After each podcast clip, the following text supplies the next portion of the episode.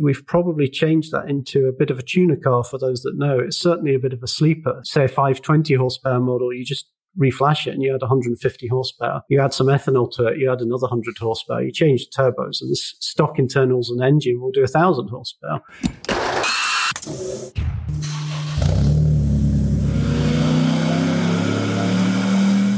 Welcome to the HPA Tuned In podcast. I'm Andre, your host, and in this episode, we're joined by Mitch and John from Dyno Spectrum. Dyno Spectrum is a company that specializes in offering tuning solutions for late model Audi vehicles. John and Mitch's specific skill sets are really focused on reverse engineering of factory engine management systems, which is a very specific and unique skill set. John and Mitch also both come from Cobb originally. That's where they actually met, and both have had a fairly long history in the automotive industry. Uh, John specifically cut his teeth on the early Mitsubishi and Subaru vehicles, specifically around open source, learning how to reverse engineer, decompile, and modify the factory code in those ECUs, specifically adding his own advanced features that never existed in that factory battery engine management system. Uh, Mitch, on the other hand, comes from uh, companies such as AMS Performance, who are no stranger to tuning uh, both factory and aftermarket engine management systems. He then went on to Cobb, where he developed uh, much of Cobb's Porsche platform for reflashing Porsche vehicles. Now, there's always the question that comes up here about when it's right to move from a factory engine management system to an aftermarket standalone. We dive into this question in a bit more detail with Mitch and John, but this, in my opinion, is becoming a more and more difficult question to answer. And specifically, we dive into the product that Mitch and John have developed for the Audi R8 and Lamborghini Huracan platform.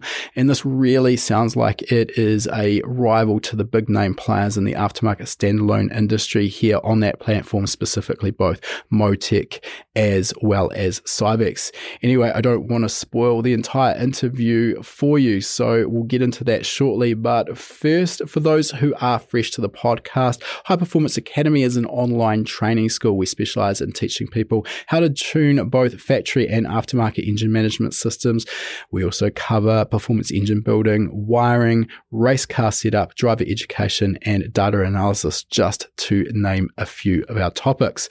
Relevant, of course, to today's topic, we're talking about engine tuning and specifically here, reflashing factory engine management systems. And we've got a range of courses that cover the information you need if you want to learn how to do exactly this. I'd suggest starting with our EFI Tuning Fundamentals course. As its name implies, this teaches you the fundamentals of aftermarket and factory engine management. Essentially, how the ECU works, how fuel injection works, what we're trying to do when we're tuning the fuel tables, the ignition tables, etc. Once you've got that basic grounding, we also have our understanding air fuel ratio course. Will teach you what air fuel ratio is, why it matters. It will give you some safe starting air fuel ratios for a range of different engines so you can get up and running with no danger of doing any damage. And then, most importantly, we'll teach you how to test and find the optimal air fuel ratio for your particular application. And lastly, dealing with reflashing, we have our practical reflash tuning course, and this will teach you how to reflash on any tuning platform, open source or uh, commercial. It doesn't matter. Also, doesn't matter what type of vehicle you are tuning. And we know that when it comes to tuning your first car, can be a bit daunting knowing what to do first and what order to progress. Well, to break it down and make it simple, we've developed the HPA six step process. And by doing this, each of those individual steps is quick quick and easy to complete. In no time, you've got an optimally tuned engine giving great power, great torque, great drivability, but most importantly, great engine reliability. Now you can find all of those courses at hpacademy.com forward slash courses. We will put a link in the show notes to those three specific courses. And as a HPA tuned in podcast listener, you can use the coupon code podcast75. That'll get you $75 off the purchase of your very first course. All right, enough with our introduction. Let's get into our interview now. All right, John and Mitch, welcome to the Tuned In podcast. Thanks for joining us. And I think probably the best place to get started is finding out a little bit about your backgrounds and, and how you got involved with tuning, reverse engineering, etc. Uh, maybe, Mitch, if we just start with you, can you give us your sort of backstory? I started doing um, calibration and reverse engineering. Well, calibration I've been doing for about 20 years. I started when I was around 20 and I slowly started with kind of standalones like AEMs. Um, a lot of it was self taught. You know, there was no uh, HP Academy. From there, I just kind of kept working and kept learning things, uh, new systems. Then through that, stock ECUs kind of started to evolve, and more and more folks were starting to use stock ECUs uh, as tuning mechanisms. So started doing that. Uh, EcuTek, open source stuff. I really did start with a lot of the uh, Mitsubishi Evo and uh, Subaru WRX and STI, and then through that, you know, I've done quite a bit of stuff. Uh, I was a calibrator at AMS Performance. For those that don't know, AMS has done a lot of amazing things. Big power, Evos, you know, DSMs to the GTRs to now, you know, the V10 Lamborghinis and, and R8s. But um, as a calibrator there alongside Chris Chris Black and Martin Musial. Learned a lot there. I was doing some reverse engineering there on the Porsche platform mostly on the weekends just because nobody could really tell us how to tune a European car on the stock ECU. That's probably where a lot of this kind of started. But from there, uh, I was hired by Cobb to do some customer calibration, but that quickly turned into reverse engineering. So it turned into the kind of the lead engineer for the um, Porsche platform, uh, the Porsche Access Port. So that was kind of, you know, I started with that, you know, did that for many years and then uh, started this, you know, with, with John. So, uh, well, John started it, but uh, I joined in later. We had worked together at Cobb. We'd had some small overlap, but not a lot of interaction together until after we had actually left. Okay, uh, a bunch of, of interesting stuff there I want to go back and dive into. But before we do that, let's just bring John in. And, and John, I, I understand your path in this journey has been quite unusual because, as I understand, you trained and worked as a doctor, which is probably about as far removed from engine tuning and reverse engineering as you can get. So really interested to to learn how that came about and, and more importantly how you made that pivot towards the reverse engineering and engine tuning side of things. My story started in the 80s as a child that enjoyed electronics and computing. And I was encouraged what turned out ultimately unwisely into a career in medicine by various influences, teachers, and so on, and ended up spending the 90s training to be a doctor. I didn't really discover cars until I'd graduated and, you know, started to pay off a little bit of debt and got a job and then happened across the Subaru Impreza Turbo. And at that point, I very quickly found that it wasn't fast enough. So I had then picked up my electronics again and started making fuel cut defenders, analog ones. Then I picked up a microcontroller and started, you know, making them more sophisticated and then made an electronic boost controller. And I was really enjoying this stuff, playing around in my own car and, uh, and getting some good results. Then EcuTek in 2002 launched their first product and we started talking and I really wanted their product just so I could calibrate the ECU myself. But they encouraged me into making it a commercial thing. So I went to see them got some training, took the product away, worked on my own car and developed it. And although I just become a partner in a in a medical practice after nine years of, of training, I started running a business on the side tuning Subarus in my evenings and weekends. That grew pretty quickly. I didn't have a dyno, I didn't have premises or anything like that, but it soon became very obvious that the, this business could expand into that. And it's at that point I made a crucial mistake by not taking that route. I continued in medicine because, you know, people say you've put all this effort into this career, you can't throw it away. But uh, although I functioned in that career, I didn't enjoy it. I didn't love it. Okay. And, you know, that, that kept going. There's got to be. I'm, I'm just interested to dive into that a little bit more. Uh, there's, there's, it sounds like there's a bit of a sunk cost fallacy sort of going on there, as you mentioned. You know, you, you've invested so much time and undoubtedly a huge amount of money in that medical career. So I'm guessing, obviously not a doctor, but I'm guessing that medicine can be a very lucrative field, particularly once you've you've paid off all of your loans. So there's this trade off here. You know, yes, I can make some money, but this is definitely not a passion of mine anymore. I'm not not really enjoying it versus looking at what the automotive uh, angle and the enjoyment you're getting out of that could could potentially give you. Is that where you're sort of making that decision? Yes, you're absolutely right about the sunk cost. And what happened subsequently is that I'd become a partner in a, in a practice. I was running that, but from time to time, I would take on a new project. So the, the Subaru tuning business I let come to an end for a few years. I didn't do much. And then, although I say I didn't do much, I actually got through, I think, 10 different types of turbo, uh, five different transmissions in my Subaru because I kept breaking them tried a 2.3 or 2.5, various forged and other engines to try and get more power. So the bug never left me. And then I changed the Mitsubishi Evo and uh, all the lessons I'd learned tuning the Subaru, suddenly I was rewarded with reliability and more performance with the Evo. But that was at the time when open source came out and you could suddenly flash the ECU and you had full access to its contents, but nobody defined the maps.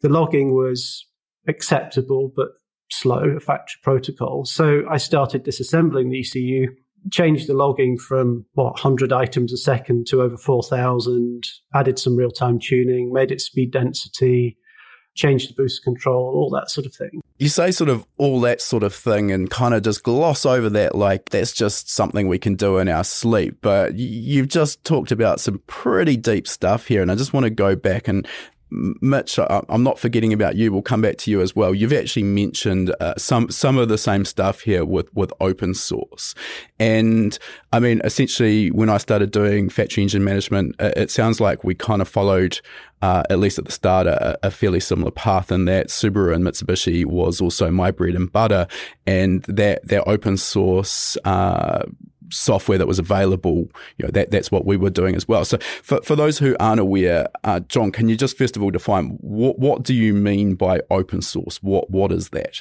Uh, the definition's a bit vague because what people mean is different, but whilst the open source really means that the code is available and published for free on the internet, usually on a now repository like GitHub, so that people can collaborate and share it anyone can run it, anyone can see how it works, anyone can use it to learn from, develop, even make into commercial products, depending on the license. So Tactrix made um, a flasher and a cable that allowed Mitsubishi Evos and Subarus to be reprogrammed, and they added some table definitions, and the community grew up around them, which was very vibrant. So people started to, you know, some of these ECUs you can read out. So they started reading out their Mitsubishi Evo maps and seeing that their timing tables are full of eight degrees everywhere, uh, for example. And they started to realize that they needed to to use their enthusiasm and turn it into skill to, to tune themselves. And I think that improved the, the commercial tuners as well, because they had to up their game a little bit because their work could sometimes be inspected or logged so that that was the open source. What wasn't open source with Tactrix and hasn't been, to my understanding, since is the actual flashing isn't. And I don't. There's one or two people that do publish their actual flashing code, but mostly by open source, people mean you can read and write the contents of the ECU using relatively cheap equipment, and then you can alter it freely yourself. Yeah, uh, I think, as you mentioned, there's obviously various definitions. I, I, always take it as the open source is essentially free or very cheaply available software, and in this case, the Tactrix hardware that we need is the interface between our ECU and the OBD2 port. Uh, last time I checked, I, I, think that's maybe under a couple of hundred dollars US. So, in the big scheme of things, really, really cheap. And then the flip side of this is we've got commercially available software, and you've both mentioned EcuTek and Cobb just as a couple of examples. There's obviously dozens, if not hundreds, of manufacturers out there where you're paying for uh, the software and hardware that you're using. You're also paying potentially a license fee for every vehicle you tune, and obviously that's how the commercial software uh, companies make it into a viable business. Now, on the open source front, we've got this basically this uh, community of enthusiasts that are developing the product and finding these definitions. And before we, we go further with this, because this can be problematic, at least in my experience, uh, can can Mitch maybe explain to us what does that term definition actually mean? And what, what, why is that important when we download that raw binary file out of the ECU? What are we actually faced with? What's the definition help us with? Yeah, so basically what you're looking for is, you know, if you're downloading just a raw binary, you don't, you're, you're downloading multiple parts of the ECU, parts of program code, parts of the calibration data. In order to make functional changes, you have to be able to define all parts of what's in there. You know, you need to be able to define what is uh, the program code and also more importantly, how does that program code work? And you know, ingrained within that program code is usually the calibration data. So you need to also be able to define the tables that you need to make changes to, say ignition timing or lambda, target lambda, idle control tables, etc. All those need to be defined and they need to be correct. You know, it's actually quite easy to make mistakes in those definitions as you're taking basically hexadecimal and turning it into something that needs to be human readable and human editable. So it takes good care to to make good definition files and in in the fact that you know you need to modify those and making those incorrectly and, and flashing them back onto an ECU can cause damage uh, to the engine, to the ECU, etc. Yeah, absolutely. And and I think probably it's important to sort of mention uh, I don't I don't have exact numbers here. My, guess is probably somewhere in the region of maybe 90 to 95% of tuners that are relying on open source reflashing software. And again, for the moment, let's just continue on the Subaru slash Mitsubishi platforms, are, are probably relying on definitions that other people are creating and don't have the capability to actually modify or find their own own maps. So th- there's two very different skills here. Now, the start of my career, I, I, was in in that situation, and because here in New Zealand we predominantly get the Japanese domestic market models for both Subaru and Mitsubishi, and there's subtle but important differences often between the JDM and the US domestic market models in terms of their definitions, because of course the dominant market is USDM, and that's where that user base is, the open source user base or community. The definitions, as I saw it for the USDM models, were usually pretty thorough and and quite complete. And for a lot of the JDM models, there were holes, maps missing. Maybe we didn't have a, a boost target map or a wastegate duty cycle map or something like that. Or often the definitions would be scrambled. So you sort of go into an ignition map and the axes would be just absolute garbage or the numbers just clearly you looked at them and they didn't make sense. So on on that front, what's the the jump in skill set required to go from actually just using a, a provided definition file to actually finding these maps, reverse engineering how the EC works and and finding your own? There's a couple of ways to do it, and the way that most people do it is through pattern recognition. And some of them then make, if, if they don't, for example, have any form of factory definition, they might be able to log something like ignition timing, and then they see things that look like ignition maps. Uh, or somebody else has told them that are, they start altering them, log the car. That can work if you've got a high and a low octane ignition map, an ignition map for where the you know, valve time isn't working or something like that. But it falls over when you have multiple versions. So, for example, just on one engine on an Audi, there are 31 software versions, and that's just the up to date software versions. Some of those versions each have within them eight or 10 uh, updates over a number of years. And often what happens is that uh, when the code is changed, the code is re- recompiled even with small changes, and the maps can move around. Uh, they can change order, they can change size, they can change shape, and that's when pattern recognition and experimentation really is quite risky. So, for example, some of our platforms have, say, 96 ignition tables, and it's a bit of a nightmare for the tuner to know which one to alter. So, you could try altering them all, but what if they've got different contents? You, are implying and you're guessing. And so that's where disassembly comes in. And that's what I was really able to contribute to open source on the Evo 9. In the UK, I had a, effectively a JDM Evo 9. And I started disassembling it to improve the map definitions so I could give some certainty about the way things worked because I was looking at the code. And that that's the crucial change that we've continued for, you know, 15 years since then. And what we hope differentiates the sort of thing we do because we, we understand the nuts and bolts behind the data because we're looking at the code. If I'm understanding what you just said there correctly, rather than just the pattern recognition using software, yeah, that, that looks like a map. We'll dive into that. It, it's an ignition map, but we don't know. Uh, maybe we've got, as you said, you know, 30 plus, 96 plus ignition maps, whatever it may be. We don't know how, when, and why the ECU may use this map over this other map. Instead of, of just relying on that pattern recognition, you're actually going deep into how the ECU code works, basically the logic flow of how the ECU processes inputs and decides which table to use at any particular time. Is that in a nutshell? Have I got that about correct? Yes, and I'll use any available data and experimentation. But if it takes me a month to work through 96 ignition tables that I can give the tuner two or three and tell them definitively when they work and tell them which ones they have to adjust, uh, that's what I'll do because I, I don't try and take on lots of models. I'll spend you know three years on one sort of series of ECUs plus, um, whereas so I can specialize and, and offer that sort of detail that people want and that really really helps the tuner workload. It, helps them to tune it more like a standalone because they, have got some some certainty in what they're doing. So on, on that note there, I don't know if the example you gave is, is actually sort of a set in stone one, but 96 ignition maps, and you just sort of mentioned that the ECU may use three of them, and you know under what circumstances uh, it, it does use those three. Now, if that's the actual situation, it wasn't just sort of an anecdotal number that you gave me, why does the ECU have 93 other maps in there that it's not using? That, that's, that's always interested me.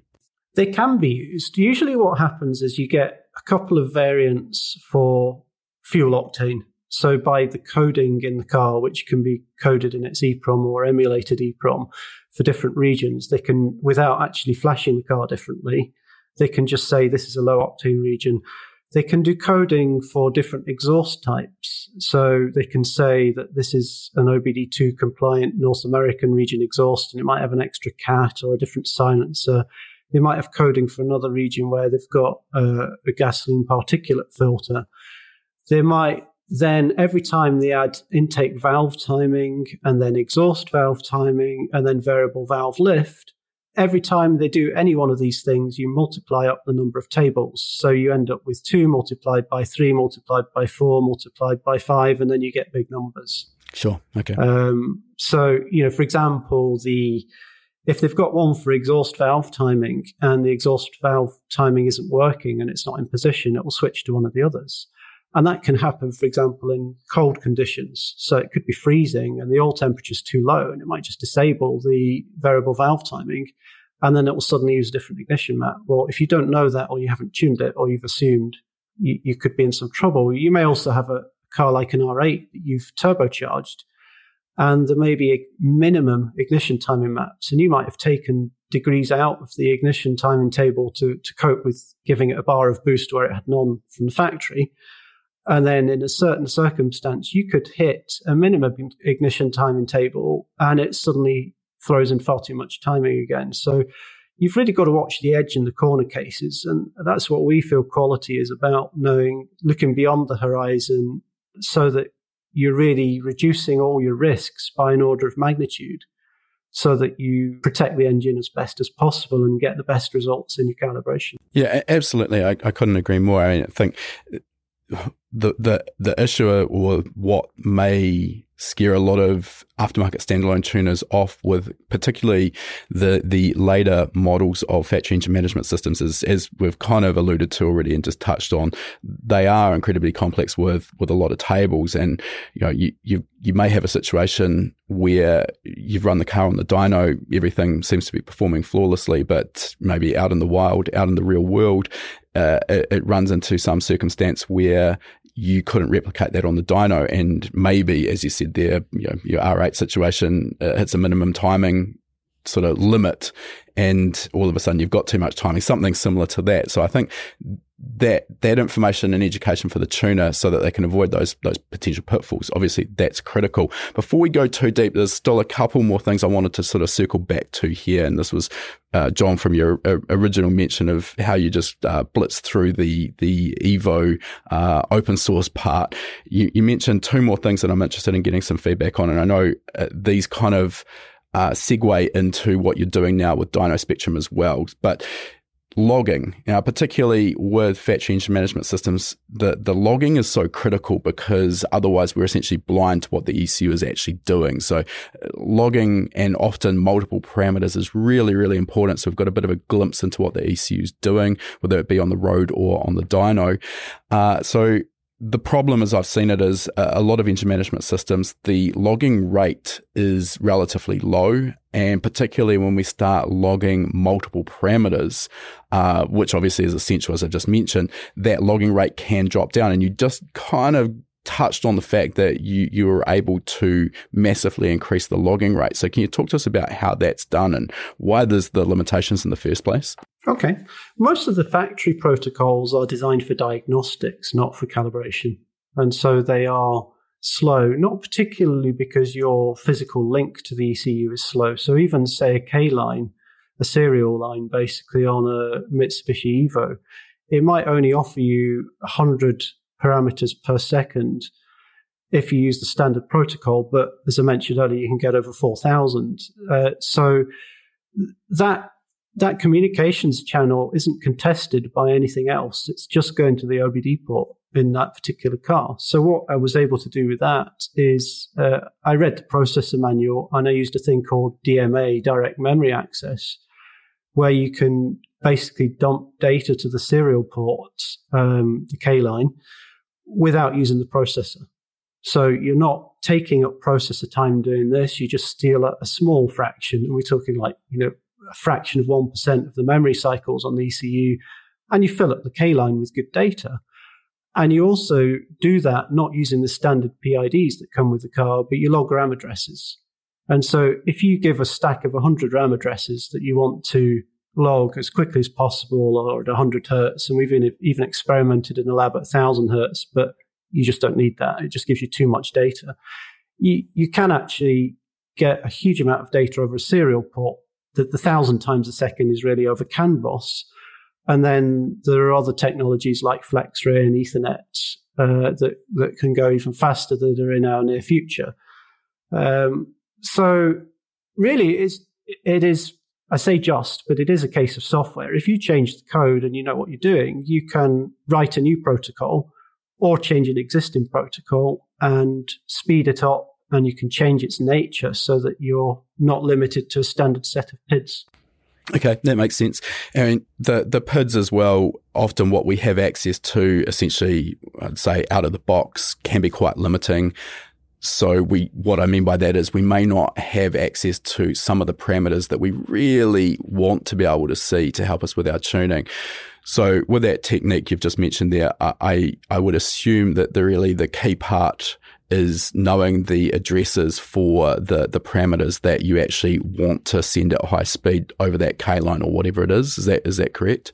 Yes, and we get those through disassembly. So as we disassemble the tables and you, you, build up a picture of ignition tables, you then follow the route through and you find where the final ignition is before it goes out to the timers that fire the coils. And, you know, you can log all the intermediate stages, for example. The first car we released for, for Dyno Spectrum, the 4 litre V8 twin turbo, there was no logging of wastegate duty.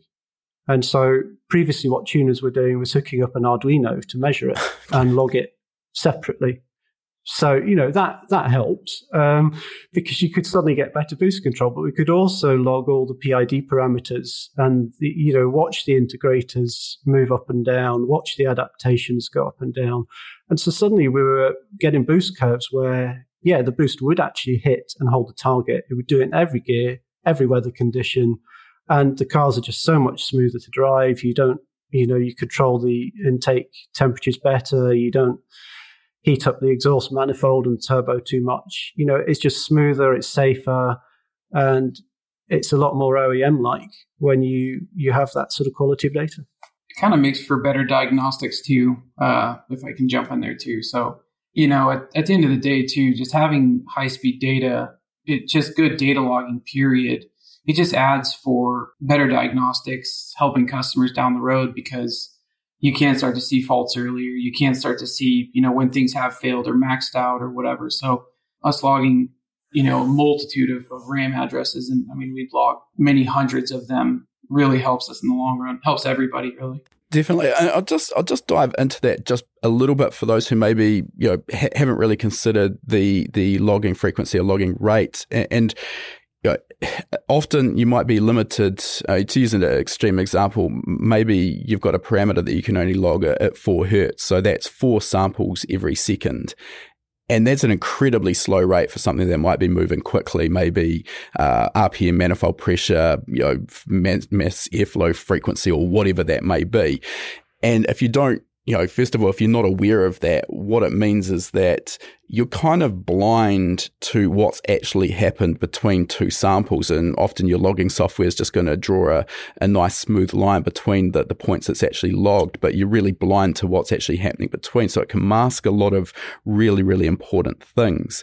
Uh, so the, the logging rate really is important to, to make sure that you're logging at a high enough frequency to actually see a, a true picture of, of what's going on. I mean, obviously not every parameter needs to be logged at uh, 50 or 100 hertz. You know, air temperature or engine coolant temperature move relatively slowly, so it does depend on on what you're looking at. But you know, sort of I, I kind of like to, to log, but, but most of the parameters between maybe 20 and, and 50 hertz. I think, as you mentioned, your, your 1000 hertz probably a bit of overkill for, for most things, but it's nice to know that that is a possibility.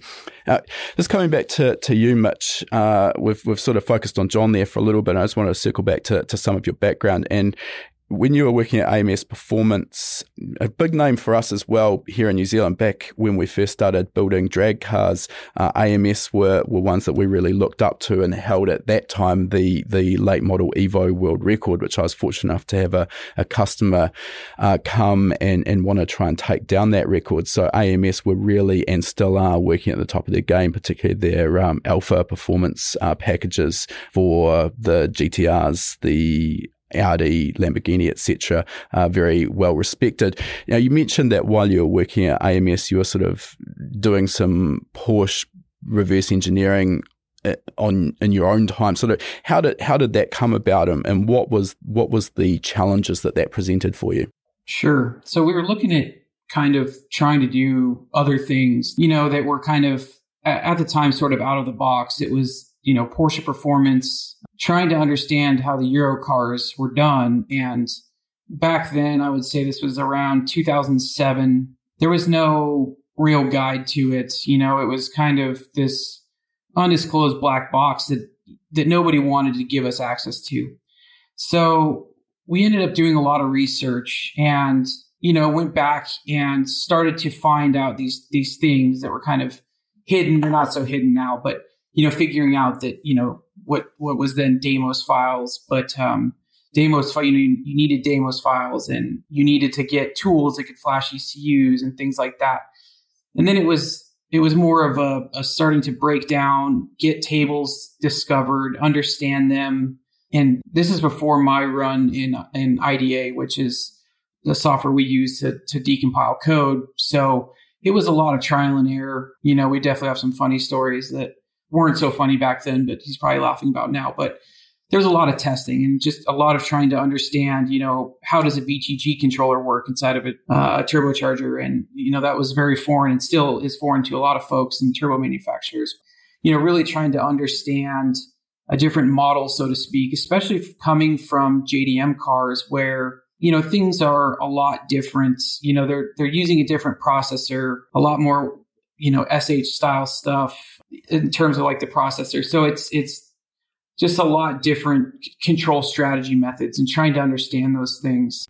Let's just talk about that for a moment. So the the processor drives the the control strategy, or can the manufacturer does the manufacturer choose a, a, a processor that they're going to build a, an ECU from, and then on top of that, they've got their own sort of desired control strategy. You know, how, how does how does that work? So it's kind of different. It seems for a lot of manufacturers, for a lot of the European manufacturers, a lot of them use Bosch ECUs. A lot of the, the processors are the same. What ends up kind of happening is that the manufacturers will decide certain things that they want put in the ECUs. So let's say Porsche needs VTG control uh, over the turbochargers. So that's not a standard deal. Whereas Volkswagen may need something completely standard, but they can still use the same processor, uh, same ECU. So it could be, you know, an MED 17 and both could have tri-core processors, but they might be kind of wildly different in terms of some of the mapping, uh, a decent amount of the code. Uh, so a lot of that stuff can change and does change between manufacturers. It'd be actually quite unusual if it didn't. On, on that note, though, while you say, okay, Porsche want the VTG control strategy that, that Volkswagen don't need, uh, maybe they're both on the Bosch MED, whatever generation it is. Is the core principle of engine operation broadly similar between the likes of, you know, you've used Porsche and Volkswagen as two examples, or, you know, chalk and cheese, basically, the Mars, Mars will be two completely different controllers? I mean, it's kind of a kind of a vague answer, I guess, is that they can be very similar. They can also be very different. It depends on a lot of things like if you had an ME7 ECU in like a Porsche, which is comes in like the 996, 997, and then you compare that to MED 17, it can be similar. It can be different. Um, another thing Porsche did, which does make the control strategy completely different, is in the move from 997.1 turbo to say 997.2 or even 991, they switched manufacturers and went from uh, Bosch to Continental. So all of a sudden, uh, you know, between two uh, manufacturers, the control strategies are completely different. Naming conventions, everything, code is completely different. So I guess for for the Porsche tuners out there who were up to speed on the Bosch product, you kind of over a generation change had to relearn and start from scratch on the Continental platform. Is that correct? Yeah, more or less, especially on the flashing strategy on how you actually flash the car. But yeah, I mean, all all the naming conventions, everything completely changed. So yeah, it was it was quite a big quite a big change. Now, a, a moment ago, you used the term uh, DAMOS, and and that's something we hear thrown around in OE reflashing or reverse engineering terms. Uh, A2L is another one. Can you tell us what those terms mean and what the relevance of those is? Yeah, absolutely. So Damos is, uh, you know, I use the word Damos. Damos is a pretty old name. Uh, it was kind of for what I would consider older ME series cars like ME7s. A2L is really a more common name. Uh, really, what an A2L is, is it's a factory definition file that is usually followed with like an S19 or hex file. It basically tells you for that one software version, basically what all maps are, what the RAM addresses are, which is great. But that only does so much because without understanding how the code works, you may know the 96 tables names and the addresses for them.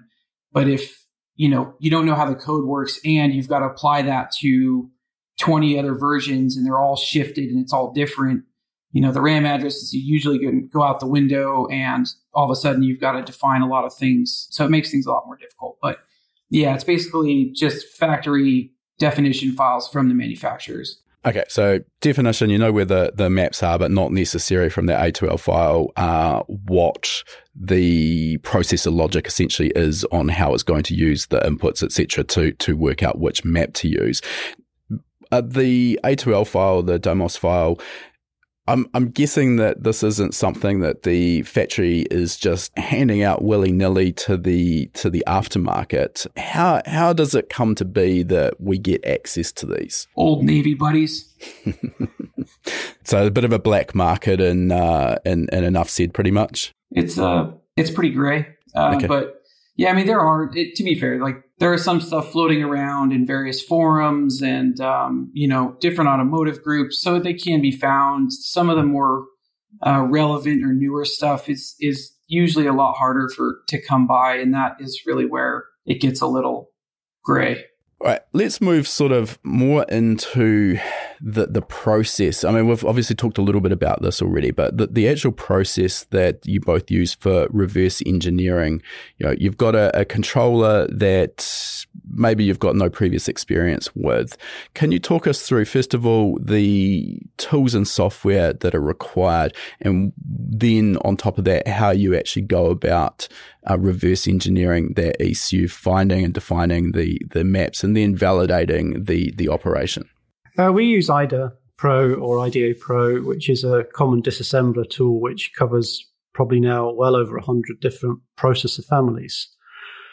And so, for example, the SH2, I think, was related to something in a Sega Dreamcast in the 1990s or, or something, and then ended up in the Mitsubishi Evo and the Subaru. And the interesting thing for me with that was uh, once I'd learned that, it did take me a while to learn and get good at that processor because you're looking at compiled code that's got no hints in it. And you, as you disassemble it, you label things and you help the disassembler to find cross references between tables and RAM addresses. And you gradually build up a picture and you, you piece it together. But it, it does take me quite a time to develop on one processor. And so I tried to stick to that for a couple of years in one ECU family. And that that also has a, a relevance commercially for me because I, I'd done the Subaru tuning and then let that go. And then the Evo work in, in the noughties was open source. I then got one of the earliest R35 GTRs in the UK in 2009. And that was when I came into contact with Cobb and got their access port. And they could already flash it. But uh, when I tried to tune it, I found that you know the, the product wasn't quite formed in terms of things like knock control and logging of knock and wastegate control, for example. So interestingly, it had the same SH2 processor that I'd just spent four years on the Evo with, where I'd done the fast logging, the speed density, and all the other stuff that we mentioned. So uh, I approached Trey Cobb and said, Would you like me to do all of this for the GTR? And, you know, I did a three year gig with them, uh, still working as a doctor and did all of that for the GTR, uh, and that was really good fun. But after three years, I was I was struggling a bit with time and sanity, moonlighting two jobs, and I was paying locums to run my medical practice for a day or two a week, so I could have more time uh, writing stuff for the GTR. But that was a really really enjoyable project. But yeah, again, I made the wrong decision then in 2012 by you know retreating back to my medical career for a break for a while and uh, yeah, that lasted another three years until I finally burnt out the medical career and decided to do this okay. really full time. I, I, guess that's probably a, a, good segue into Dyno Spectrum, which is the business that you, John, and Mitch are, are running together and founded. So, give us the, the sort of 30,000 foot view of what Dyno Spectrum is. What products and services are you offering? So, with Dyno Spectrum, we sell a product called the DS1.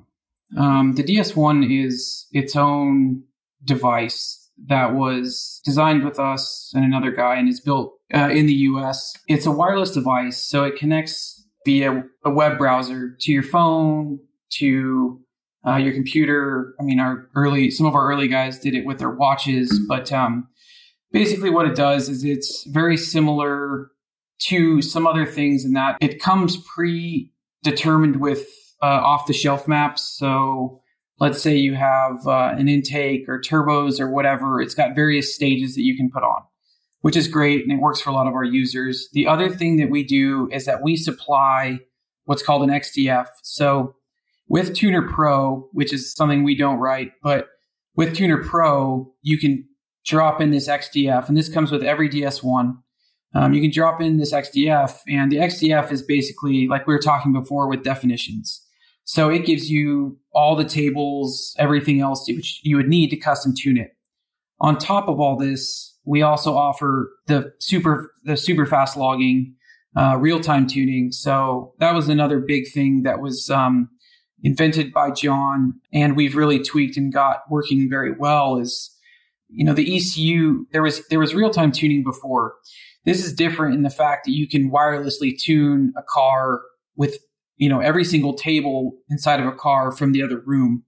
You know, even most standalones can't do that, you know, barring some needing some other things. But so you can do full real time tuning, map switching, flex fuel, uh, custom maps. So I don't think there's a more powerful stock ECU tuning device out there, especially one that uh, the end user can make all the changes themselves. They can encrypt the files so they can't be stolen, things like that. Uh, th- there's there's a, a, bunch of stuff there to to just unpack in a little bit more detail. So, uh, particularly from from what I've seen through my commercial tuning business, when it comes to the European tuning market, sort of Volkswagen, Audi group vehicles, BMW, Mercedes, etc.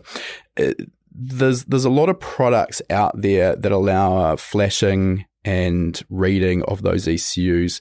And a lot of them seem to sort of work on the the master slave sort of uh, business model where there'll be a master tuner who's actually doing the hard work of of defining the the maps, making the changes, testing and validating those changes, maybe on a car in their workshop, hopefully on a car in their workshop, and then they develop a network of of slave dealers who are basically getting customers come in the door and they'll just flash uh, an off the shelf map that this master dealer has developed into the customer's car, send them out the door. And, you know, I, I, guess the the answer there is that for a lot of people that does work, provided that the off the shelf maps have been developed.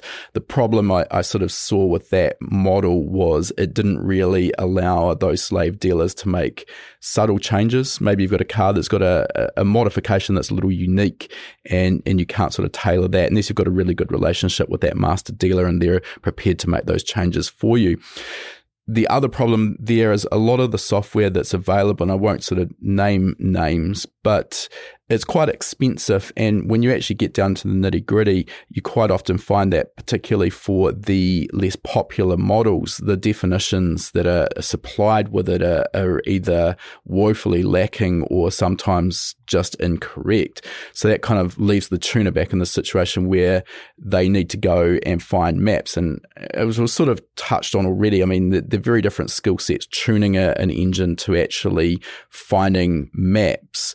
So it sounds like your product is essentially covering everything. You've got the ability to just flash in an off the shelf map for those who maybe don't have the interest or the knowledge in actually tuning their own vehicle. But for those who want to get really deep into the weeds with this stuff, you're also providing thorough, well, well documented definitions so that the, the tuner actually knows what maps to use. Have I sort of covered that off correctly? Yeah. And the other thing that we kind of did, John did, is, you know, we, we'll go back to the 96 maps thing. With the switchable maps stuff, a lot of it's also been, I'll call it simplified so that you only have to make changes to, say, a gasoline or an, eth- an ethanol map for flex fuel. Instead of those 96, you're just making a change to two maps. You know, maybe you have to do the, the minimum tables, but we're really made it so that we try to make it as easy as possible for people, you know, for professional tuners like you and I that do this every day for a living that, you know, need to tune cars and don't have time to do take the time to tune one car in 5 days. It's um it's simplified a lot of that process. And the other nice thing is we don't hide, you know, any of the data. So the OTS maps you can open the end user can open the OTS maps. They're not locked. They can see what we've changed. They can see what we've done from a calibration perspective. And if they want to change them, great. If they want to change, you know, if, if it's knocking a little too much or if, uh, you know, whatever, if they want to raise the idle, whatever they want to do, they can do that. And with, with complete flexibility, there's nothing that they have to buy extra. There's nothing hidden. It's all there and just ready to go. Okay the other aspect that I want to dive into is this real time tuning because I, I know because I went through this transition myself, coming from a standalone tuning background where you obviously are live tuning every parameter, at least to start with in the uh, factory engine management world, that, that just wasn't an option. You know, live tuning wasn't a thing. We always had to essentially log, then stop the car, look at our log file, decide on what changes were required, apply those to the maps, and then shut the engine off, essentially flash those changes in and try again. Now, that sounds like a chore. The reality is, at least when we're on a dyno and we're doing wide open throttle ramp runs, it's probably actually not too much different to a standalone because we don't tend to make a, a change to the ignition timing while we're doing a ramp run. What it does do is it, it dramatically complicates uh, the steady state part throttle tuning where we want to be able to make a change while we're running the engine at, let's say, 3000 RPM and maybe 40% throttle or whatever that may be. Now, as time went on and I sort of spent more time tuning factory engine management systems, we did see some of the open source and commercial reflash manufacturers offering some real time tuning. And, you know, often that was a case of a, a handful of select maps that you could real time tune. I know Cobb, as you kind of alluded to, offer this. And, and that was a, a real god, godsend for a lot of us as well, a huge time saver. You're saying though, with your solution, that every single map is available for real time tuning. H- how are you getting around that? How's that possible? Changing the code and the amount of free RAM are the main things. So, for example, on the Japanese cars, you know, some of the ones I've mentioned, there might be a couple of kilobytes. And so, if you're going to select a, a group of real time tables, you could fit about five or six 3D tables in and a couple of 2D ones. Uh, some of the ECUs we're dealing with now have 50, 100, 200, 300 kilobytes of free RAM.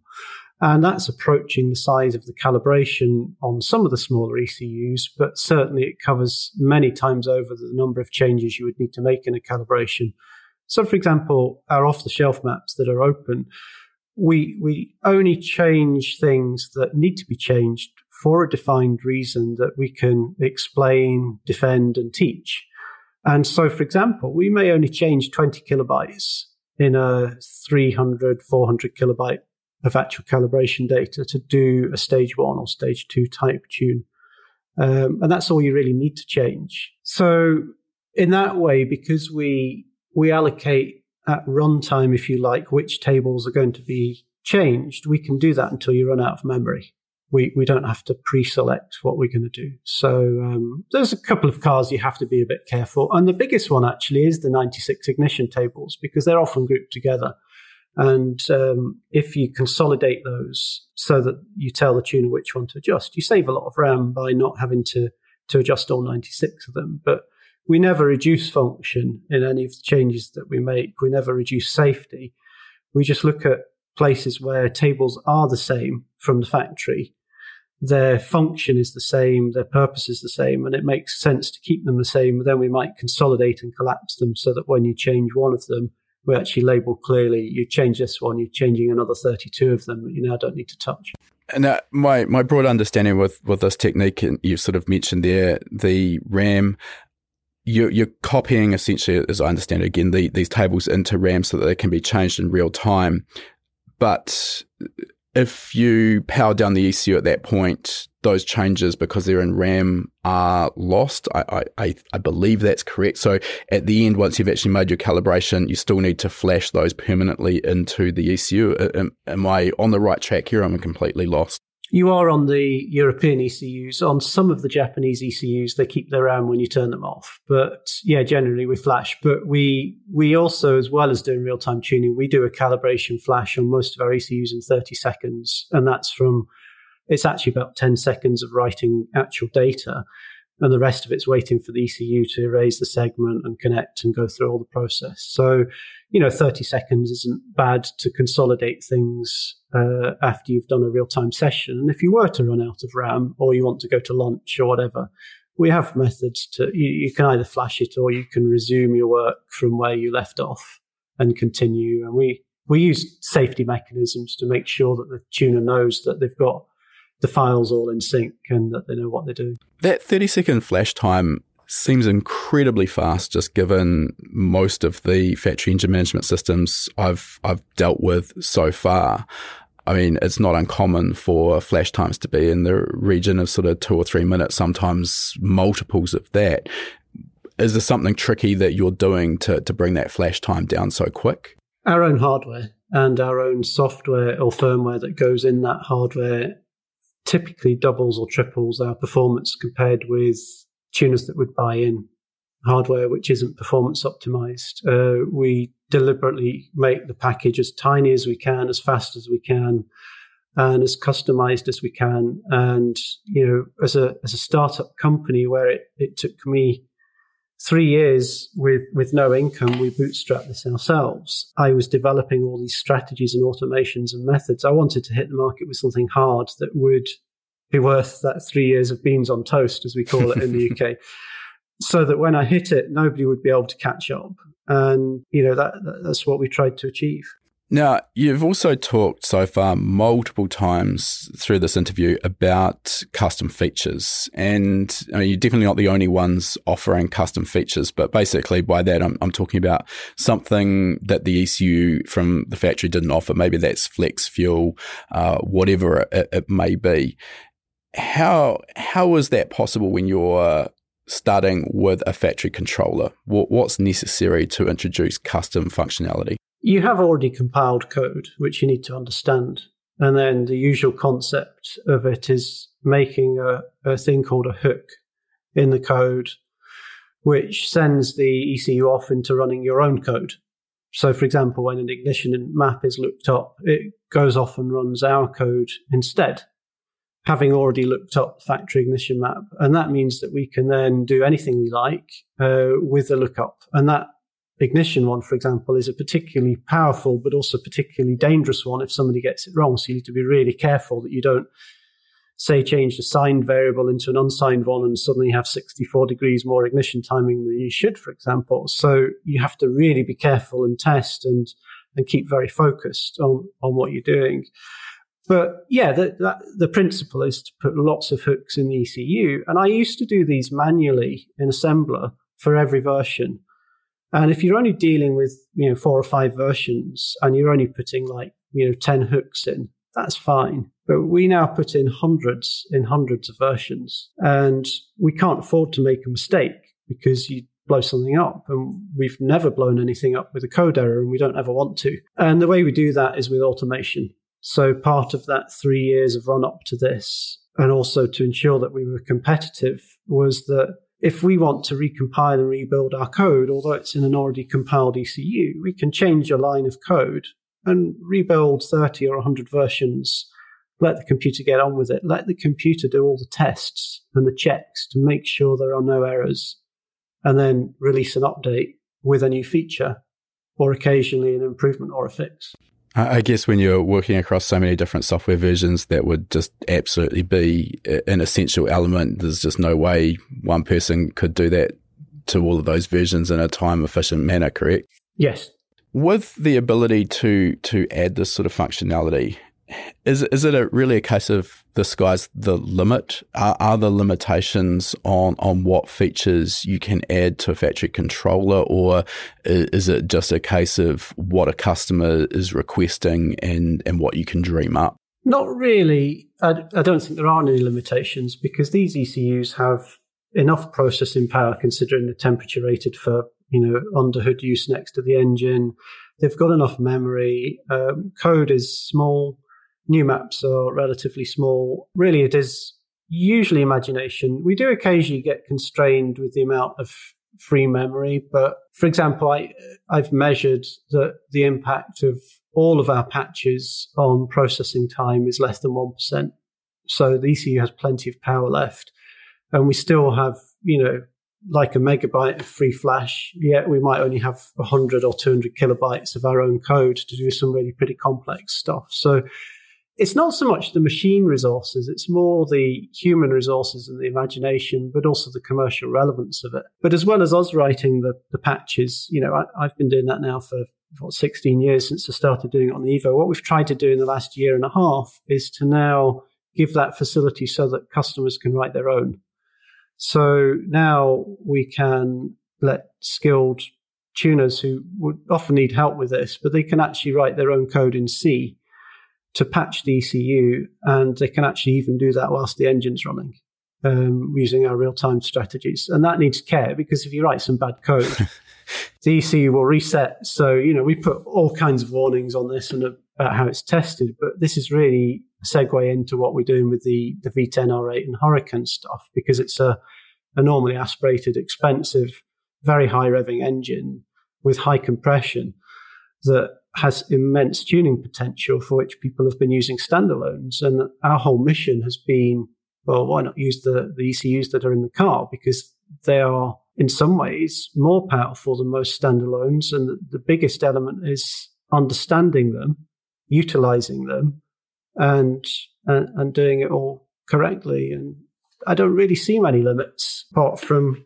what people can imagine and actually find the commercial relevance and, and funding to achieve. And thankfully, on high end cars where we like to to help, you know, people are enthusiastic enough to fund the the more extreme end of of this sort of activity. So, also to touch on that a little bit, um, a, a lot of what you know we've talked about custom features and everything else. A lot of what has been added in the past year, year and a half is what we would call custom maps.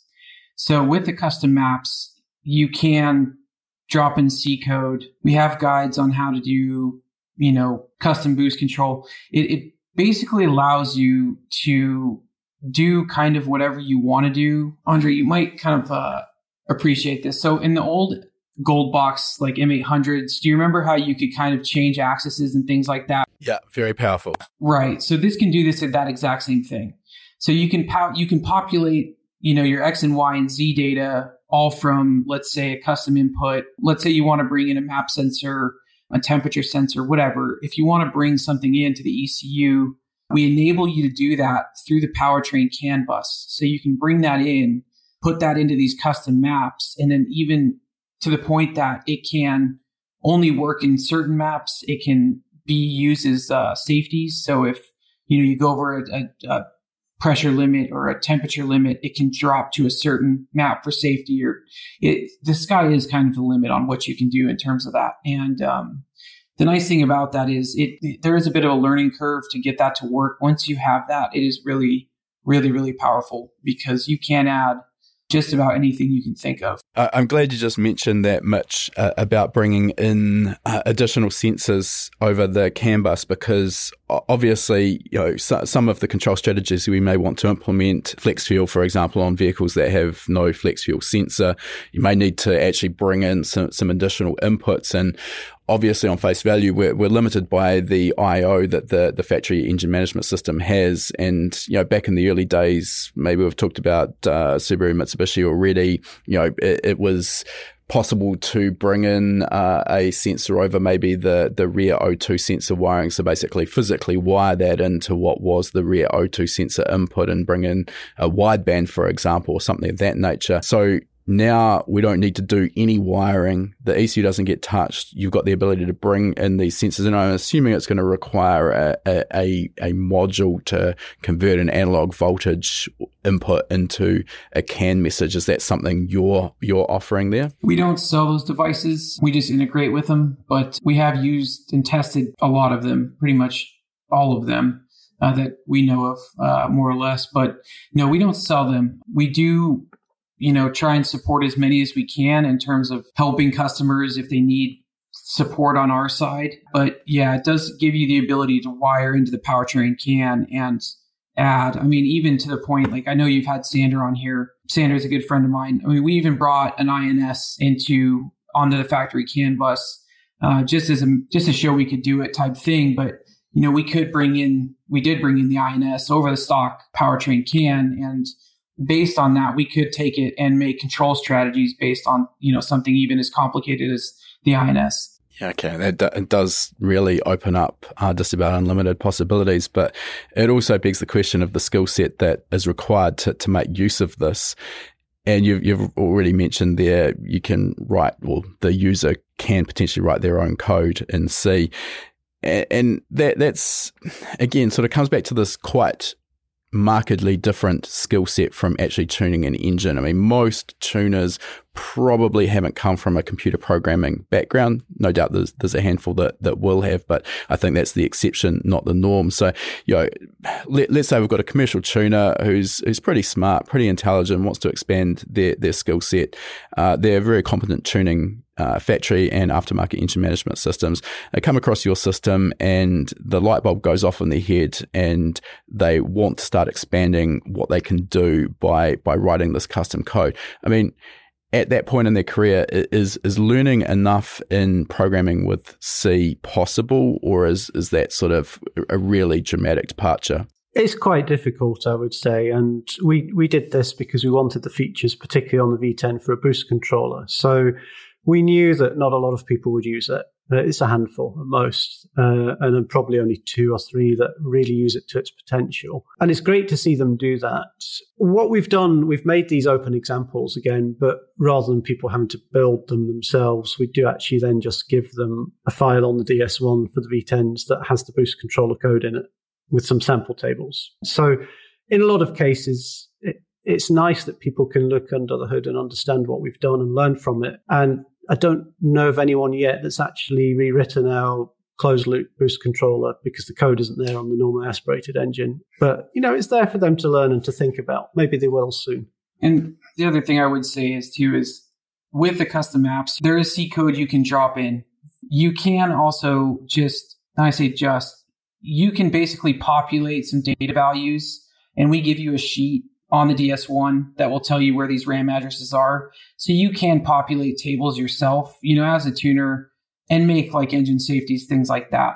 So that part of it is a little easier. I would say that's a, actually tremendously easier. So it's a lot easier for a commercial tuner to wrap their head around something like that. You know, a full build and see of a closed loop system is a lot more intense. But again, you don't, you can kind of take both ways. You can go really far into it, or you can kind of pick the things that you want to do, make your safeties, and do that kind of thing. And it, it still allows you to do all that. So it's it's kind of both ends of the spectrum, so to speak. Yeah, I mean, it, it sounds like we're getting to some some fairly sort of niche requirements where where that is uh, something that the tuner is going to be using. But I mean, the fact that you've you've incorporated that and they can, I mean, that that's that's amazing. We've talked uh, here a, little bit about this Audi R8, and obviously that uh, shares the the sort of platform with the Lamborghini Huracan. Uh, that's become an incredibly popular platform, particularly in the drag racing and, and sort of roll racing area particularly when you start adding a couple of turbos to these vehicles, it seems like they really come alive. And uh, it, it's a platform that's well supported now by the likes of Motec and Syvecs with full aftermarket standalones. So I'm interested here. What is the sort of benefits to going standalone? Is there any benefit? Are people only going standalone because it's what they know and understand? Can you essentially get the same exact results using your DS1 product with the factory controller? There's always, you know, people always kind of have uh, preferences on how, on what they want to. And even if you wanted to say, you know, I've got a V10 car. I'm going to go standalone. You know, is it Syvecs or Motec? You know, and people argue till they're blue in the face about which one's better.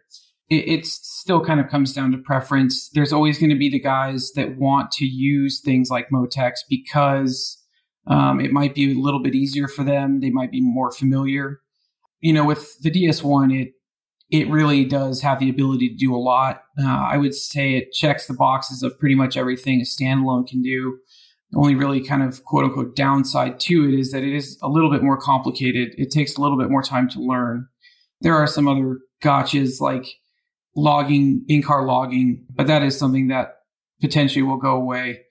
But for the most part, you know, they're they're honestly more similar than you would think. Um, I, I don't know if you've done much uh, like Bosch Motorsports stuff, but really kind of what the DS1 has turned the, the, Bosch ECUs into is a is a pretty similar form of the Bosch Motorsports ECU. You know, it's it's even the naming conventions are the same in, in a lot of the you know engine speed and things like that. So, you know, it's very very relevant, especially if you are. It sounds strange to say you're on a budget, but you know, some guys don't want to spend you know that much money on a standalone, and this is a good option for them, especially if if they want to stay at a, a, reasonable horsepower of you know 14 or 1500 and, and, not go the whole two 3000 route you know it's um you know everybody's like i said everybody's got their preference but you know this is a good option for a lot a lot of folks so. It, it, it's sorry for, for laughing there, but when you use fourteen hundred as a as a mile power level in the same sentence, it, uh, it it's just makes me realize how far things have come. The budget aspect, I, I was going to bring that up and then and then wondered if it becomes a bit of a moot point when you're talking about a, a car with a, a, sticker price that's that's probably I mean, I'm not shopping for them, so I don't know, but probably well over two hundred thousand US dollars. You know, that being said, everyone still does have a budget. I'm, I'm assuming that your DS1 product is going to be fractions of the cost of, of a standalone for the likes of an R8 or Huracan. Yeah, it's about so we charge twenty five ninety nine full retail for ours, and I I don't know Motec pricing, but I want to say it's closer to fifteen to twenty thousand ish. Yeah, that's that's a significant difference. Of course, you need two ECUs on the V10 as well, because even even the standalone ECUs just don't have enough outputs to cover you know twenty fuel injectors. if it's these these engines run direct injection with port injection as well, so a ten cylinder engine, you've got twenty injectors, correct? Yeah, you need like all the IO you can get. Yeah, okay. Now, you, you mentioned logging, and that's one of the aspects where, I mean, the, the line as I see it between at which point you you need to go standalone is constantly becoming more and more blurred. And, I don't think there really is a, a black and white anymore. But but one of the the things that has always sort of pushed me towards you know, this is the time for a standalone is when you're in a motorsport application and, and you want logging. Uh, because traditionally, particularly onboard logging with a factory engine management system, just hasn't been a thing.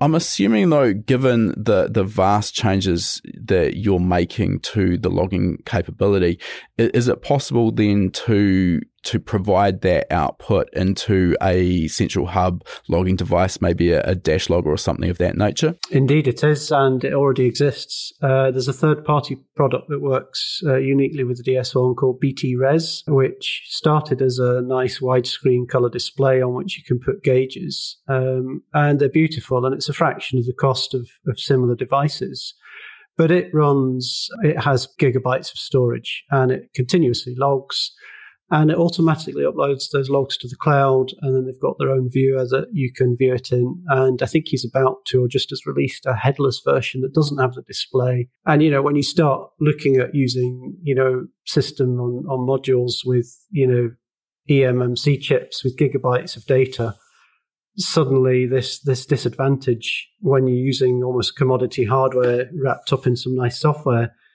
you know for $500 you've suddenly got you suddenly move the goalposts rather rather more than the standalones can do. Yeah, absolutely.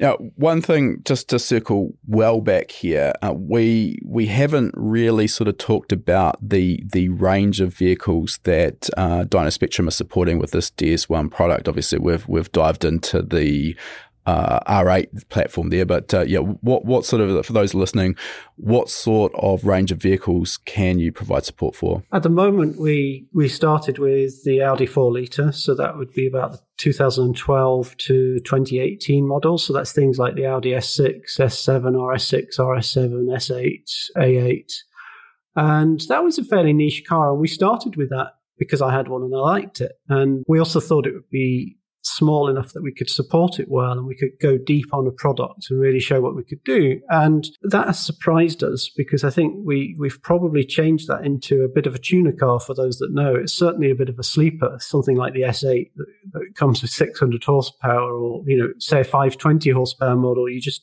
reflash it and you had 150 horsepower you add some ethanol to it, you add another 100 horsepower, you change the turbos, and the stock internals and engine will do 1,000 horsepower. So that that was an incredible car. We've really enjoyed turning that market around, and that's really what what got our foot in the door as Dyno Spectrum. Uh, the next one we did was the Audi RS3 and the TTRS. Uh, we came quite late into that market and it already had standalones. So we've made an impact there. But, you know, the, the R8 and the, the Huracan has, has been really quite a special one, not because of volumes, but because it's encouraged us just push on and really push as hard as we could and do things we only dreamed of technically, even if they're probably not that commercially relevant, but they've been fun. I think where we're going next is we're going to try and go a bit broader and we're going to really focus on what features we need to offer and select the cars a bit, a bit more. But we're going to go wider in the VAG group, certainly, and see if we can do more of the good flashing at home stuff for more people at, you know, perhaps a slightly sharper price point without all the features and then add the features in for the really special cars, the tuner cars. Just from a, a business perspective, I'm I'm interested in your sort of thought process as you were forming Dyno Spectrum. I mean, John, you've mentioned you sort of beavered away eating ramen noodles or beans on toast for three years with with really no kind of proof of concept, I guess, of, of what the finished product was going to sell like. Was there uh, was it a, just a complete leap of faith, or you, you knew that if you built it, that the customers would come? Had you done any sort of business sort of planning strategies? Yeah, give, give me a bit of insight into that side of things. Two elements, really. I suppose I had done it before open source on the Evo, and then the proof of the commercial reality of this was doing the GTR for Cobb. And, you know, that car was released during a, a great recession and it did very well. I think anyone that touched the GTR has done well. But I think being involved in that project, uh, we realized there was you, you know, there was a good commercial product to be had from doing really high end features and looking after customers really well, and also stopping all the, the, the secrecy around Euro tuning and really trying to open it up and improve the quality of everything. And so there was a leap of faith in, in doing it ourselves. I suppose the other element is the beans on toast thing and the fact that I had had a medical career and in Scotland, it's not as lucrative as you might imagine, but I'm, I'm a keen saver. And I suppose at the point where I was fed up finally with medicine. I could leave. We'd saved enough, and my wife had set up a business that kept us going. And whilst Mitch says he joined what I did, in some ways I joined what he did because he had started his own tuning arm um, as a you know as something he was permitted by Cobb to do whilst he was there, and that achieved quite considerable commercial success and having him on the US side of the pond and me here and the technical stuff I'd done and he'd done and the commercial stuff he bought to it, was by no means a dead cert, but you know, it, it, you had some confidence beyond what we expected. Yeah. We had yeah. we had the elements there. It wasn't my first time in business. It wasn't Mitch's sure. first time in business. We were always super lean on things. We never had outside investors um, whilst we've we've indulged ourselves in in doing kind of technical fripperies and sometimes crazy things that people really don't need just for the fun of it or to say yeah we can do it we we do have a, a base a, a core of of making a good commercial company and you know it's probably no surprise that we've had a number of people approaching us to buy the business but we're having so much fun that we're not even really seriously thinking of that uh, we're having the time of our lives trying to turn this market around. And we can't really talk in detail about what the next product is because we want it to be a real surprise. But it's going to be completely different and it's going to astonish quite a lot of people what it does. Okay, sounds interesting. A bit of a tease there. Now, now, Mitch, just again on the on the business front here, just from your perspective, and I mean this this is irrespective of what business you're, you're potentially looking to start up, it's always a, a very scary prospect when you you've got a, a, steady employment. And in this case, I'm guessing at that time you you were working for Cobb, and John's just mentioned you were doing sideline tuning as well. You know, at, at what point do you sort of go, "Hey, I'm going to take a leap of faith here, throw throw this career, uh, well, not maybe the career, throw this this job uh, away and and hope that I can make it on my own. How, how did that thought process go for for you? Um, I had kind of well, not kind of. John and I had been working on some stuff. I had been doing. A friend of mine had bought a McLaren, so I started doing McLarens, and it was just kind of it, I mean, it was for fun to learn something new. You know, I really enjoyed my time at Cobb. I learned a lot. I worked with a lot of great people. I got to kind of a point, I was there for seven or eight years. And I kind of got to a point where I just wanted to try something on my own. We had built the Porsche Access Port to uh, be quite profitable. Um, and I was confident that we could build another device and something that was, uh, that was a bit different and had more technology in it. And I, I was just confident in the process and I was confident in, in kind of what I had done and what John had done. So it was, you know, for me, it wasn't too big of a leap of faith. It just kind of felt like the right thing to do in the right time. Perfect. Okay. Uh, in terms of the business as it stands, is it the two of you, or have you got other employees working on this? I mean, it sounds to me like being able to develop on multiple platforms. I mean, John, you've mentioned that you sort of wanted to focus on one platform and know it really in depth, intricately, which which obviously makes a lot of sense. But to be able to multiply that across multiple platforms, obviously that takes manpower. Have you got other people involved? If not, are you going to have other people involved? We do. Um, we have administrative directors who happen to be our wives, and that's that's been very good to keep us going. But we also have a number of contractors that we've worked with because we've still got the the lean startup mentality. And because we want to keep everyone and us keen and everyone right, we, we have used contractors rather than employees. It's quite difficult to find employees with the right qualities in this industry, and there's there's a huge skill shortage and I have to be honest, sometimes an attitude shortage as well in, in terms of work ethic. I think I would possibly I didn't used to drive my employees mad when I did have them in, in other businesses because it was very defined what they did, you know, like practice managers, receptionists, and so on. But in this, I think I might not be the easiest to work for. Fair enough. I, I, I, do echo your thoughts there, though. It, it, I think almost across any industry, it, it is difficult to to find uh, good talent. So when you do find those who are good at what they do, um, it's also really important to to reward and hold on to them.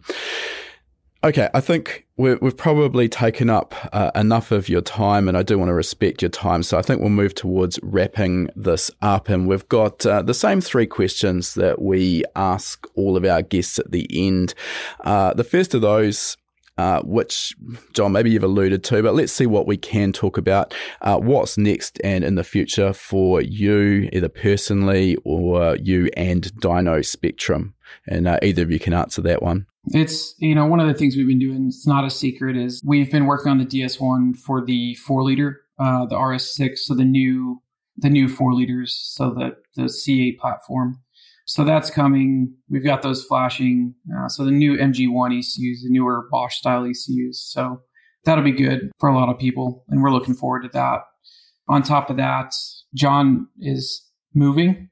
Yeah. We're relocating from Scotland to the Isle of Man shortly. We like it there, but it gives us a chance to be a bit more competitive as well. It's a bit more business friendly and it's certainly very motorsport friendly. And the roads and the scenery are just a die for. The whole place is basically a TT or motorcycle racetrack. You know, they've got black and white curbstones down the main road. Uh, great place the scenery, as I understand it, literally uh, at least once a year is to die for with the uh, Isle of Man TT. Unfortunately, um, an Sadly, insane, yeah. an insane event. That, that actually, uh, I should have asked already. D- does that create? Obviously, at the moment, we're interviewing you both in, in Scotland, but that's the exception, not the norm. Uh, Mitch, you're normally in Southern California, as I understand it. So, talk, talk to us just briefly there about the complexities of of working uh, across two very different countries and different time zones. It actually works quite well, especially for our customers because they kind of get 24 hour support usually. But yeah, I mean, we, we stay in contact and honestly, it actually works really well. We don't have really any issue with it at all. Fortunately, uh, John's a insane workaholic and I'm pretty close behind him. So it, it works well, honestly. All right. So this next question, I'll, I'll get an answer from, from each of you. Uh, the question is, what advice, uh, if any, would you give to a younger version of yourself to help fast track your career or, or reach essentially where you are in your career today? So let's start with you, John. Uh, there's a number of things that your previous participants and many people have already said before. And so this is going to be a repeated one. So I would say do something you love it really does matter because to me, I didn't for many years. I performed and did my duty, and people liked what I did, but I didn't enjoy my job.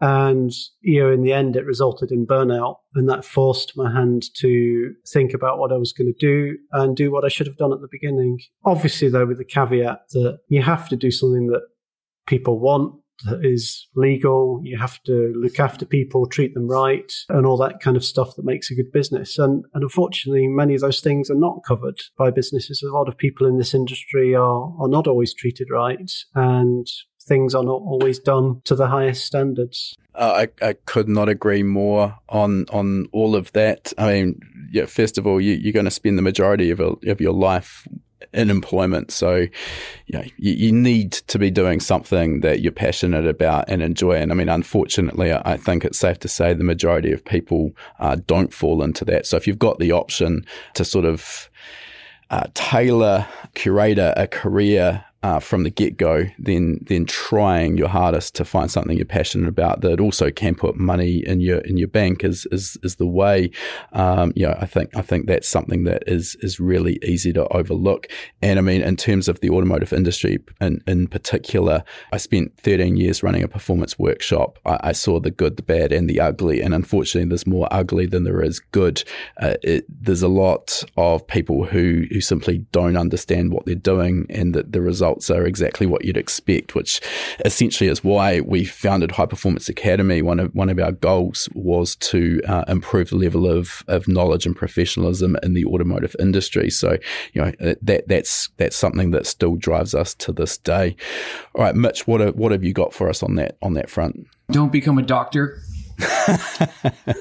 it does sound no, like I mean, potentially not becoming a doctor could have fast tracked uh, John's career quite dramatically, but uh, that maybe goes without no, saying. No, I, it was good, but you know, it's it's the same sentiments. It's you know, this this industry super can be very very toxic. It can be very amazing too. You know, there's a lot of camaraderie even between shops and things, which is awesome. But you know, it's the same sentiment: is is do something you're passionate about and not something that you're either forced into or you know your your parents think you need to do i don't know. You know i didn't go to college. I'm very happy i didn't. You know i just think that there's something out there for everybody and you know for them to follow that and not necessarily listen to what you know society has to say they have to do or shouldn't do. So yeah that's probably my two cents on that one. I, I think probably just to, to circle back to, to John's career as a doctor as well, I, I mean, it's probably a perfect sort of example that you know don't feel like that's you for life. You know, it's never too late to pivot, and you know, in John's case, obviously a, a total 180 in career direction, and and look how that's working out. Obviously, uh, far happier for that change. So I think too many people probably think that they've made their decision, they've got that sunk cost fallacy of the time and the money they've invested into a career, and uh, that that's them for life. But it, it, doesn't have to be. All right, enough dwelling on that though. Like, uh, let's move on. And if people want to follow you guys and see what you're up to, how are they best to do so? Social media is our best uh, outlets. You know, we do have our website www.dinospec dynospectrum.com. We have our Facebook at Dynospectrum, and on Facebook, we too we have actually a bunch of great resources in Facebook groups. So we have uh, some DS1 groups for the cars we support. There's actually a lot of information, a lot of knowledge in there, a lot of uh, a great group of a lot of people in there. Um, and then of course we've got our um, Instagram at uh, Dyno Spectrum. Perfect. All right. We'll put a link to those in the show notes as well so people can uh, find those a little bit easier. All right, John and Mitch, thank you so much for your time. It's been really interesting learning about your journey and the products you're you're supplying. Uh, we really look forward to seeing what comes of Dyno Spectrum in the future. So, thanks again for your time. Thank you. Yeah, thank you. If you enjoyed this episode of Tuned In with John and Mitch from Dyno Spectrum, we'd love it if you could drop a review on your chosen podcasting platform. These reviews really help us to grow our audience, and that in turn helps us to continue to get more high quality guests. To say thanks, each week we'll be picking out a random reviewer and sending them an HPA t shirt free anywhere in the world. Also, this is a great place to ask any questions you might have too, and I'll do my best to answer them if your review gets picked. So, this week, a big shout out to Rob Rickson, who has said this has quickly become the best automotive podcast available, which is no surprise considering the standard of HP Academy content generally. If you're just finding out about it, the Shane T and John Reed episodes are treasure troves. Oh, thanks for that feedback, Rob, and we're glad glad that you are enjoying the podcast. Now, Rob has also asked a question. His question being, what's the best wideband controller on the market, be it integrated in an ECU or as a standalone controller? I've gone with a Spartan for a Link G4X build. Oh, it's a bit of a difficult question to answer. I don't think it's a black and white answer. There isn't one wideband controller to rule them all, so to speak. Uh, anyone who's followed us for a while will know that I'm a huge fan of CAN based wideband controllers. The reason being that this ensures the integrity of the data being transferred to the ECU, meaning that we can trust the numbers we're seeing. Having said that, if you've got an ECU that does offer an onboard Lambda controller, I would 100% be using that because it's going to save you some money. Specifically with your Link G4X example, I probably would have recommended that you go with Link's specific CAN based controller, their Link CAN Lambda unit. Now, the reason for that is it gives you the advantages I just spoke about, but there is actually a two way communication uh, with the link and its CAN, CAN controller over the CAN network, meaning that diagnostic data is being sent to the ECU. The ECU will also send RPM across to the CAN controller, the Lambda controller, I should say, meaning that it won't run the heater element in the Lambda sensor until the engine is running. And this can really extend your sensor life. Now, if you've already spent your money on the Spartan controller, no big deal, nothing wrong with that, but just uh, some information for the future.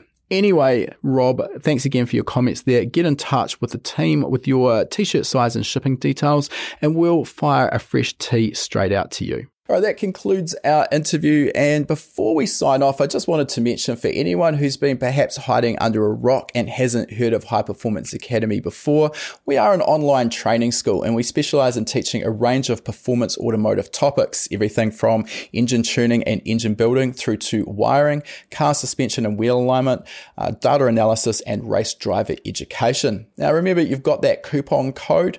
You can use podcast75 at the checkout to get 75 $25 off the purchase of your first course. You'll find our full course list at hpacademy.com forward slash courses. Important to mention that when you purchase a course from us, that course is yours for life as well. It never expires. You can rewatch the course as many times as you like, whenever you like. The purchase of a course will also give you three months of access to our gold membership. That gives you access to our private members only forum, which is the perfect place to get answers to your specific questions. You'll also get access to our regular weekly members webinars, which is where we touch on a particular topic in the performance automotive realm. We dive into that topic for about an hour. If you can watch live, you can ask questions and get answers in real time. If the time zones don't work for you, that's fine too. You're going to get access as a gold member to our previous webinar archive. We've got close to 300 hours of existing content in that archive. It is an absolute goldmine. So remember that coupon code podcast75. Check out our course list at hpacademy.com forward slash courses.